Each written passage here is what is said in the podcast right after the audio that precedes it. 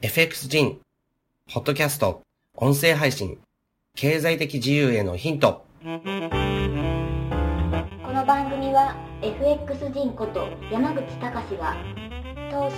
経済、経営をテーマにお送りする学べる情報番組です。今週も最後までお楽しみください。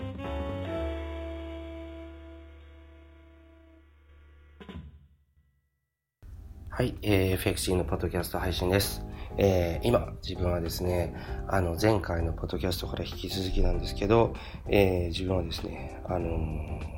えっ、と、オーストラリアの、えー、メルボルンにいます。で、あの、今回ですね、あの、アデレード、オーストラリアのアデレードの方からメルボルンまでですね、あの、えっ、と、レンタカーで移動したんですね。で、すごくですね、あの、まあ本当景色が綺麗でいい国だなっていう感じなんですけど、えっ、と、明日、えっ、と、帰国なんですね。で、今回はですね、まあ最後ということで、まああの、ポッドキャストをですね、また、えーオーストラリアのメルボルンからですね、お届けするんですけど、あの、前回ですね、あのー自分さんの、えー日本の、えーお年寄りに元気がない。え日本のお年寄りのですね、生活の質がですね、まあ、低下しているというようなお話をしたかと思うんですね。で、ちょっと僕ね、調べてみたんですね。で、調べてみたら、あの、ニュースであったんですけど、ニュースでですね、あの、日本の、えーとですね、あの老後のですね、あの生活の質っていうものの、まあ、あの世界規模のランキングがあるんですけど、それで見るとですね、あの先進国の中でも、あの日本はですね、ほとんど最下位なんですよね。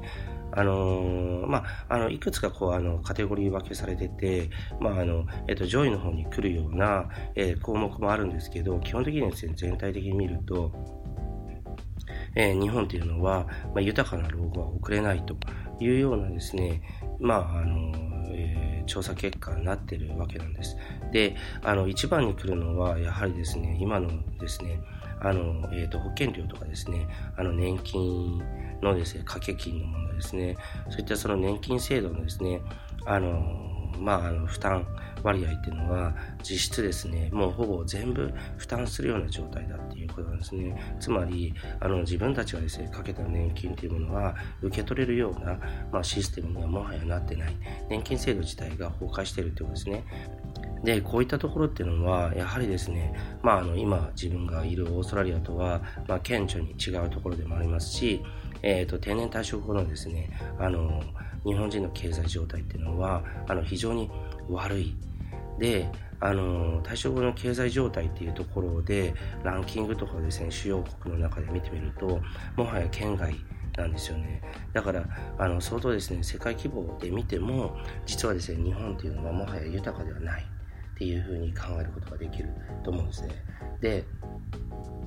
えーそこに絡めて自分自身がやっぱり思うのは、えー、と近年ですね中国とかはですね台頭してきたわけなんですよね。でこの現実をですね、まあ、今の、えー、と中高年の方々っていうのはどう見てるのかなっていうことなんですよね。あの結局はですねあの、えー、と国民総生産で見ると、まあ、あの相変わらずアメリカが1位。そしてあの日本は2位ではなくて今3位に転落していて、まあ、中国が2位なわけなんですよね。で、あの、一人一人のですね、まあ、あの、生産力で見るとですね、やはり中国は、まあ、人口が多いというのもあるので、やっぱり発展途上国っていうふうにですね、なるんですけども、でも、あの、国としての国力で見るとですね、やはり中国っていうのは相当強いんですよ。で、あのー今のですね、中高年の方々からすると、やはり日本は中国よりも絶対に上だっていうふうに考える方っていうのは多いと思うんですよね。で、僕自身はですね、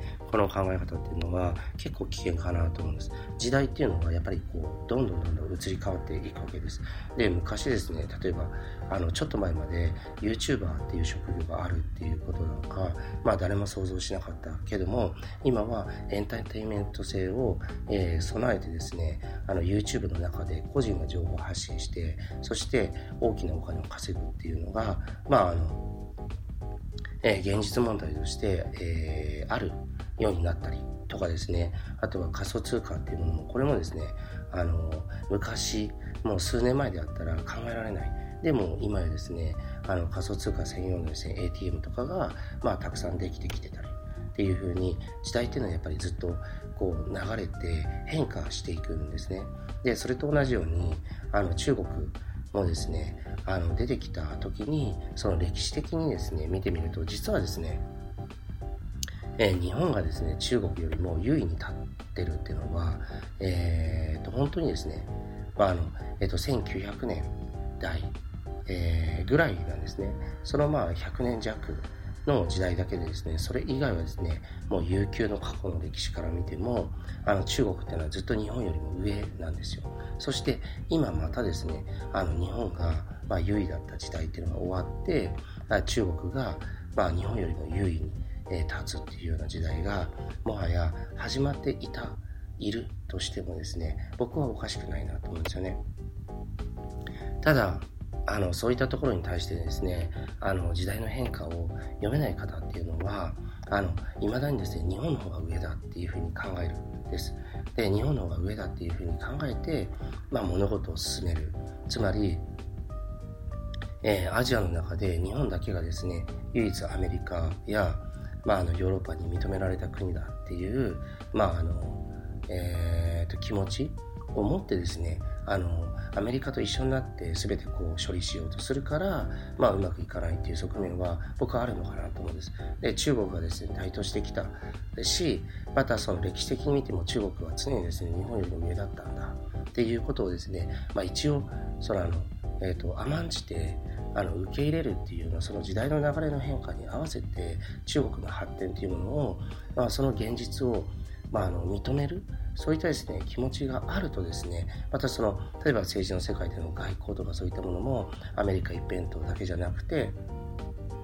え、中国のこともですねあの何かしらこう認めた形でですね政策っていうのが進んでいったりして、まあ、日本にとってその中国とかアメリカとかとの関係の中でですねまたうまく物事っていうのを進められる側面っていうのはあると思うんですよ。やはりどこかで日本人っていうのは中国よりも絶対自分たちの方が上なんだって自分たちは先進国なんだっていうふうにやはりアジアの中での唯一の先進国だっていう気持ちをですね持ってると思うんですよね。でもしかしたらですねもしかしたらいまだに中国だけじゃなくて例えばシンガポールとかよりも日本の方が上なんだって思ってる方とかもいると思うんですよ。でいると思うんだけども現実あのー、先週からの話ですよね。そのあのえーと、お年寄りの生活の質とかあとはですね経済状態とかを見ても今ちょっと景気がいいとかって言ってもですねやはりですねシンガポールとか中国の勢いとかにはですねあのかなわない状態なんですよね。でそういったこととかっていうのはやはり日本に行って、えーと、一切情報に触れないとかっていう形だとわからないんですよね。で、こうやって自分とか今今今回オーストラリア来て、あの、ちょっと、あ、お年寄りってすごい元気なんだなっていうふうに、え思っただけでもそ、それをきっかけとしてですね、また調べたりして、まあ今の現実把握っていうものをしたり、まあするわけなんです。で、だから皆さんもですね、これを聞いてる方もですね、あの、ぜひ、まあ、いろんな情報に接して、もちろんですね、ジャンクの情報もたくさんあるので、そういったものっていうのを見極めていかなきゃいけないけど、でも、あの、うんと現実世界はこう動いてるんだっていうところからあの取り残されないっていうことは一人一人にとって必要。なぜかっていうと、えっと、誰にとっても老後っていうのが来るし誰にとっても将来の生活っていうのがあるわけなんです。で家族もそこにですね絡んできたりするわけです。でその中でもう昔ながらのですね思考を持って引きずってると結局はですねあの豊かな、えー、老後とか生活とかまたもしくはその一段上上がってその自分自身のですねあの、えー、自己実現ができるような人生設計っていうものが一切できないような人生になってしまうんじゃないかなと思いましたちょっとですね抽象的なまあ話今回はね、えー、抽象的な話なんですけどでもねやっぱりあの大事なことだと思うんですよね。ですから僕は今回オーストラリアに来てあすごく、うんまあ、そういったところ刺激また受けたなっていうのはあるしあの自分のですね、え長男は今高校3年なんですけど、えー、と来春から、えーえー、オーストラリアの方にですね、留学することになったっていうのは、僕はあの、親として、まあ結構喜ばしいことだなと思うんですよね。あの、広い世界を見るっていうのは決して無駄じゃないと思うし、あの、テクニカル的に、例えば英語を覚えるとか、そういったことだけの話じゃなくて、視野が広がるっていうのは、やっぱり今後の人生っていうものを大きく変えるかなと思います。だからその、あの今回話したその、えーと、年金の話あのお年寄りの話、えーと、中国あの仮想通貨の話もしたけどもそういった話全てですねあの視野が、まあ、狭いとあのなんていうかなその、えー、アクセスできないような、まあ、ところだと思うんですよね。だから視野を常に広く持ってなんかなんだこれってあの例えばすぐ否定するとか馬鹿にするとかじゃなくてあの自分が見たものに関してまずはですねあこれは何だろうっていうふうにこう興味を持って調べてみるとかそういった姿勢ってすごく大事かなと思います時代の変化っていうのは、えー、我々がですね考えてる以上に非常に早いなと僕は感じていますでうちの会社もそうだし自分自身もねあのえー、時代に取り残されないように、えー、頑張ってやっていきたいなと思いました。えー、あなたもですね、ぜひ、あの、そういうふうに広い視野を持って、アンテナを張ってですね、あの、生きていってほしいなと思います。そして、投資家として人生をですね、あの、有意義に過ごしてほしいなと思っています。えー、以上です。ありがとうございました。今週の放送はいかがでしたでしょうか？弊社クロスリテイリングでは投資に関わる様々な情報を発信しています。ひらがな3文字で投資に教科書の課で投資家と検索してみてくださいねそれではまた次回お会いしましょうこの番組はクロスリテイリング株式会社の提供でお送りしました。